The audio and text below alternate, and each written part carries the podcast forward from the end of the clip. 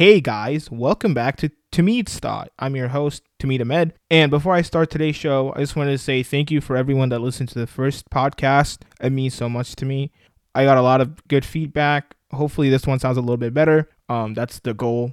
I just want to improve the podcast day in, day out. So hopefully, this one sounds a little bit better. And let's get started with the show. So today's show is mostly going to be about the NFL games that took place today. But before I start, all right, last week I said a lot of good things about the LA Clippers and uh, today, today they let me down, man. Um the Clippers, they set a new record, believe it or not. Their record was they had a 50 point deficit going into half, which is the largest since the shot clock was introduced in 1955. How crazy is that? That's 65 years, man. And I was saying some good stuff about the Clippers. I, I don't know what happened to them. Um, playoff P or uh, playoff Paul George, whatever you want to call him. He played for uh, 24 minutes, dropped 15 points. Serge Ibaka had uh, 13 points in 20 minutes. The final score to the game was 124 to 73. Yeah. So that's how crazy this game was. They lost by 51 points. They couldn't even make up any of the points. But anyways, let's switch gears for now, and let's talk about the Pro Bowl. I know I, I know there's a lot of uh, NFL games that you guys want me to get into, especially the Miami Raiders game. Come Coming, guys, just be patient. I didn't know that the NFL dropped their Pro, uh, Pro Bowl selections, and I gotta say that they got most of it right, in my opinion. The quarterbacks for the NFC were Russell Wilson, Kyler Murray, Aaron Rodgers. They all deserve it. In the AFC, it was Josh Allen, Patrick Mahomes, and uh, Deshaun Watson.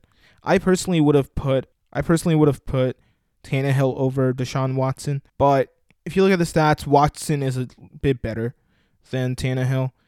Um, his QBR is uh two points higher.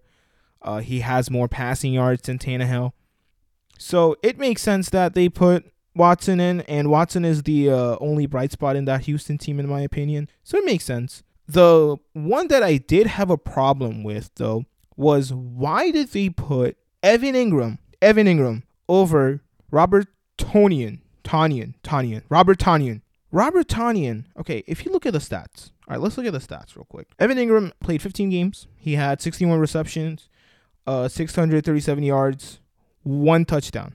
One. Numero uno. One touchdown. Robert Tonyan had 49 receptions, 551 yards, and 10 touchdowns. 10. Let that sink in for a second. He had 10 touchdowns. How do you put Evan Ingram over him? Well, you might say, well, to me, he had more reception. But as a tight end, you're not really worried about getting receptions and yardage. You're more worried about being a threat in the red zone. And this man had 10 times the amount of reception touchdown compared to Evan Ingram. Rob Gronkowski had more touchdowns than this guy. I would honestly put Rob Gronkowski over Evan Ingram into the Pro Bowl. Like, dead serious, honestly. But that was the only beef I saw. On the defensive side, they got most of the picks right. I prefer a few guys over others, but, you know, that's just my preference. All right, so let's go ahead and start with the NFL game.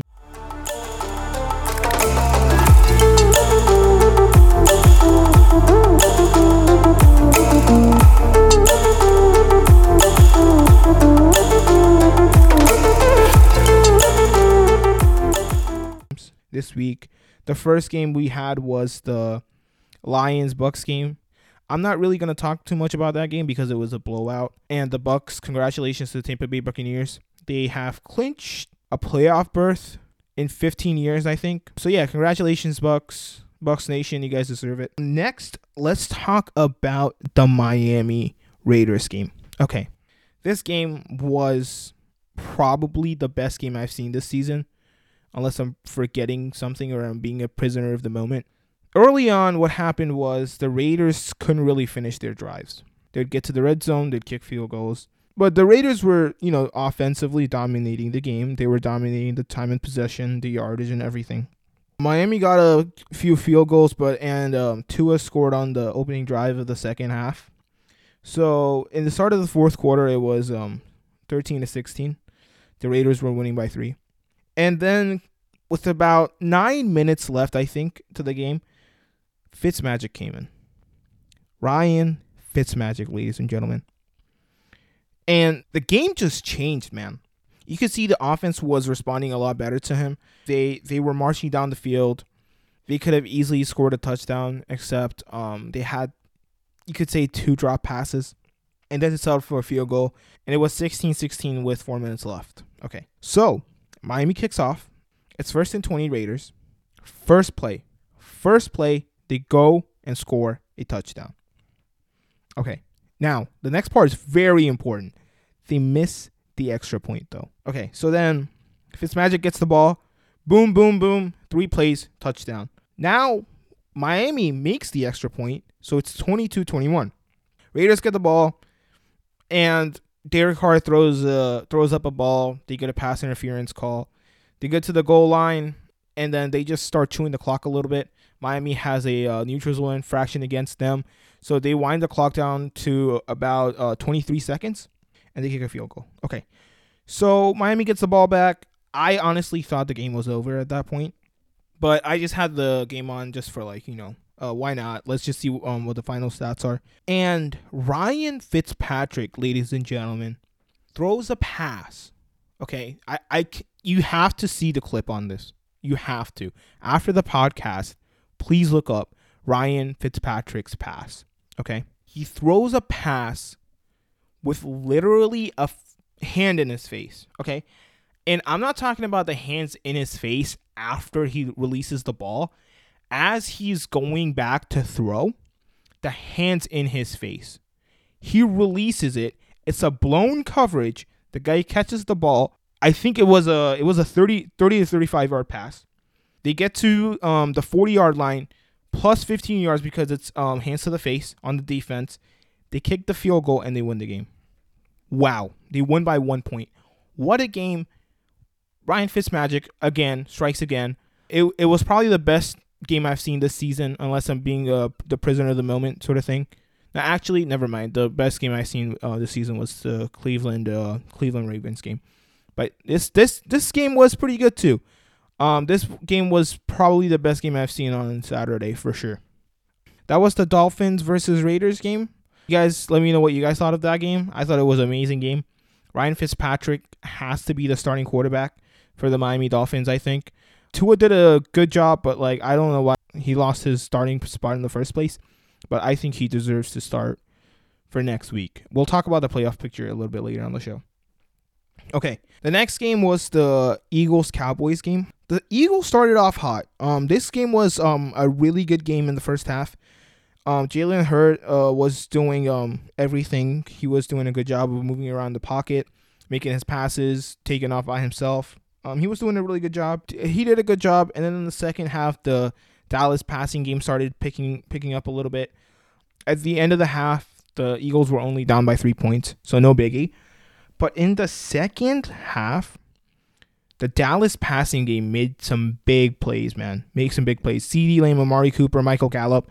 Those guys made some big plays. Dalton got two passing touchdowns within like the first seven minutes of the half towards the end of the third, Darius Slay got a pick, which was big because they were only down by two touchdowns and a field goal, so they were down by uh, 17 points. It was 30 to 14. And th- this is what pains me. The Eagles didn't do a good job when they had their opportunities. Okay, so Darius um, Darius Lee gets the pick. He goes um, he goes to about the 30 yard line. The Eagles get a holding call. Okay, great. Then they get three, three, not one, not two, but three false start, and it knocks them out of the field goal range. Like, bruh, what are you doing? You're down by 17 points. You're out of field goal. Then you know it's the fourth quarter now. Dallas starts feeding Zeke. Um, he starts chewing some clock,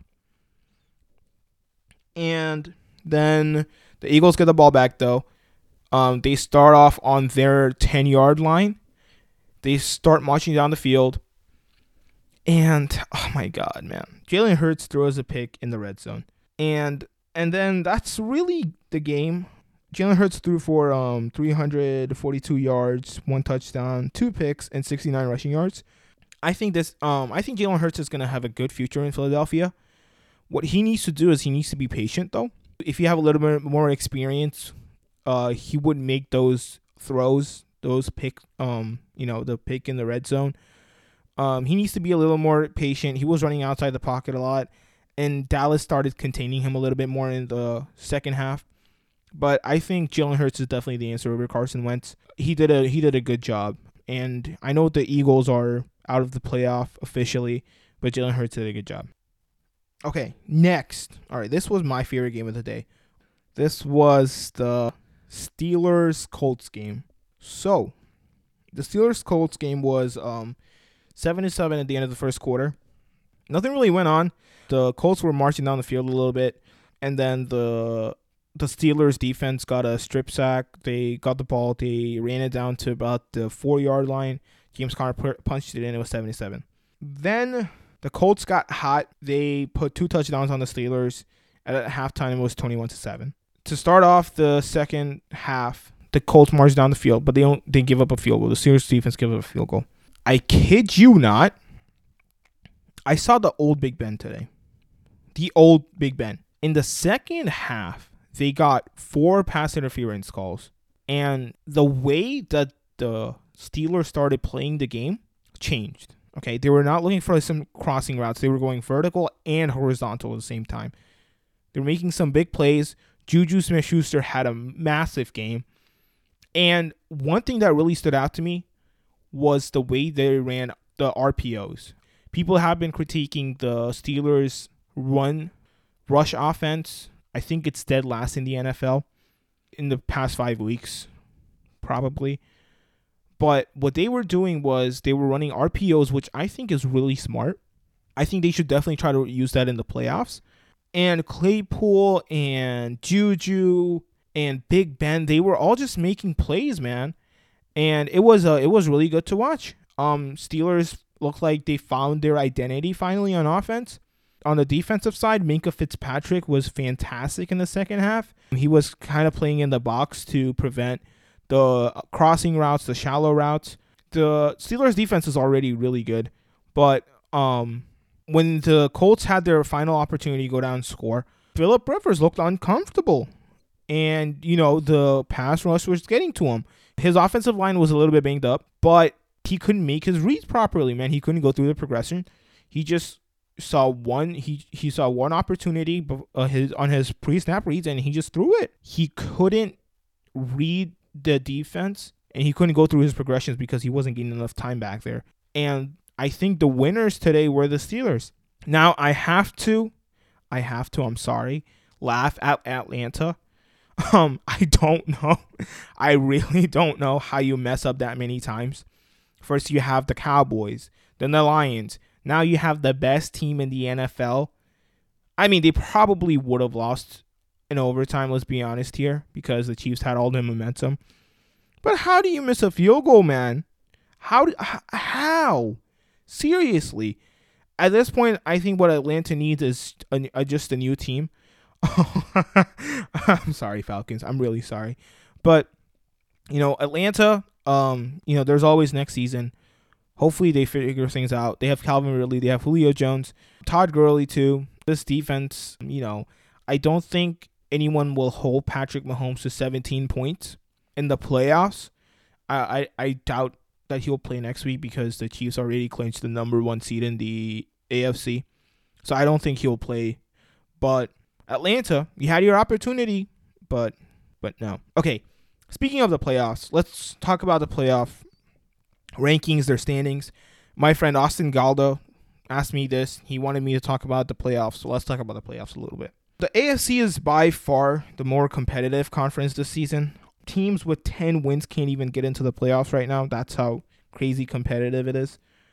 The Kansas City Chiefs have the number one seed the Pittsburgh Steelers will probably have the number two seed. If the Buffalo Bills win out and the Steelers win out, the Buffalo Bills would get it because they have the head to head win. Um, the Titans, oof, the Titans had a bad loss today. I'm sorry, I didn't want to cover that game. It was just a blowout, man. The Derrick Henry couldn't get going. They got a bad break with that Aaron Jones run. It looked like Davante Adams was on a different planet his cuts on the snow. I mean, I love watching snow games, but it was just a blowout. I kind of just turned it off after after the third quarter because because I didn't really feel like watching it anymore. But Davante Adams was playing crazy. His cuts, his route running were on point. The Titans had a bad loss today, but they still they have a good chance of making the playoffs. They need to get a win against Houston, which I think they will. So the teams that are fighting for the remember remember there is seven teams this year in the playoffs. Only one team gets a first round bye, which is Kansas City already. Um, I don't think Patrick Mahomes is going to play next week. If he does, he does. He'll probably play for like one or two quarters. But the teams that are fighting for the five, six, and seven spots are the Miami Dolphins, the Baltimore Ravens, Cleveland, and okay, Buffalo already clinched their division. I think the Titans will win next week and they'll clinch their division as well. Now, Miami has to play Buffalo next week. Okay, I I don't know how Miami is gonna do. Um, if if Buffalo plays their starters, I don't see Miami beating them. But if somehow they do beat them, Miami's in. Baltimore plays Cincinnati. I think they'll get that win. So I think Baltimore is a lock for the playoffs. I don't think the Cincinnati Bengals are gonna upset the Baltimore Ravens the way they upset the Steelers. I don't see that happening. You never know with football, but I don't see that happening. With Cleveland though, they're playing the Steelers. And if the Steelers play their starters, okay, this is gonna sound kind of bad because Cleveland just lost to the New York Jets. In that game, you know, they didn't have their four starting um, wide receivers because they got they had COVID reasons. I hope they're all back, and I really want to see Cleveland go back to the playoffs. They haven't been to the playoffs ever since Bill Belichick co- coached them in like the 90s, late 90s. I want to see Cleveland go back to the playoffs.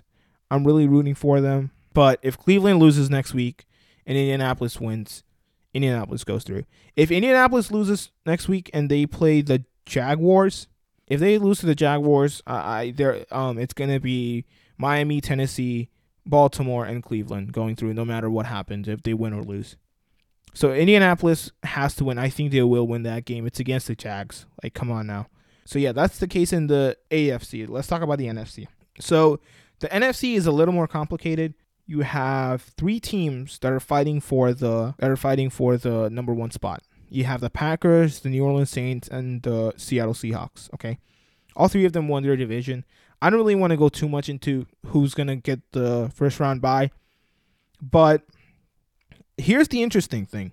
Okay, Chicago with their quarterback fiasco, with is it Nick Foles or is it Trubisky? Who do we trust? Do we play better under Trubisky? Do we play better under Nick Foles? Chicago has a good chance of making the playoffs. Do I think they'll make it? Probably not, because they're playing the Green Bay Packers. No, actually, I take that back. I take that back. One key matchup to look out for next week. This is going to be the game that I'm going to be watching. Is the Arizona versus St. Louis Rams game. Okay, Arizona beats St. Louis. They are in, and the, the Rams are in. Okay, if the Rams win and Arizona loses, the Chicago Bears are going to the playoffs, even if they lose to Green Bay. Okay? Now, if, if, this is a big if, I, I don't think it will happen, but if Arizona beats the Rams and Chicago beats Green Bay, which I don't think will happen because Aaron Rodgers will be playing because he wants the first round bye, the Rams are going to be out of the playoffs. So, NFC is there's there's a little more of a you know it's more of a variable factor there, and in the NFC East, who, who will get the fourth seed is guaranteed. The Washington football team are playing the Eagles next week. If they beat the Eagles, they are in. They're going to the playoffs, which I want. Which I want to see. I want to see Alex Smith in the playoffs. It'd be a good a good thing for his comeback story. But if they lose to the Eagles, the winner of the Dallas Giants game makes the playoffs. Can you imagine if the Dallas Cowboys make the playoffs? That would be insane. So yeah, that's how the playoff um shapes out for now. The top 3 teams in the NFC are still fighting for that first round bye. So you're not going to see a lot of players resting. The Saints, the Packers, the Seahawks, they're all sort of all fighting it out for the um, number one seed in the first round bye, which I think is really important, especially with COVID. So that's everything on the NFL playoffs for now. Next week, by this time, we'll figure out the teams that are going in, and I will fill out a bracket to give you my Super Bowl picks. But now I want to go over some of the questions that I got from the listeners from the first week.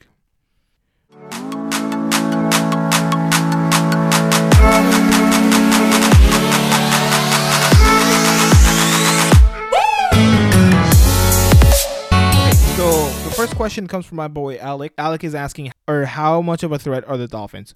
I think right now in the wild card spot, the Dolphins are in the best spot out of all the teams because if any of the other teams lose, so if the Ravens lose, or the Browns lose, or the Colts lose, they're in. They are in, and that's the spot that you want to be in because if you go out and you lose, you're you're still in. Okay. I think they are in the best spot out of all of those other teams. So, and the Dolphins are a threat, but they need Ryan Fitzpatrick to play like the way he did. Um, they won some close games, um, which isn't you know a knock on them, but the Dolphins need Ryan Fitzpatrick. But what a great turnout for the Dolphins!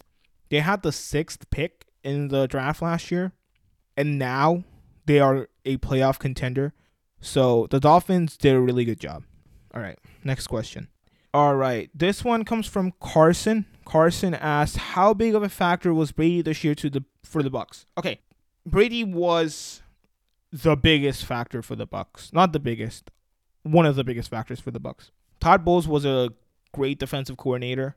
Um, if you watch the Lions game, what the Bucks do is they blitz you from all angles, and they they're not really predictable. They're bring five guys, six guys from different angles, which is amazing.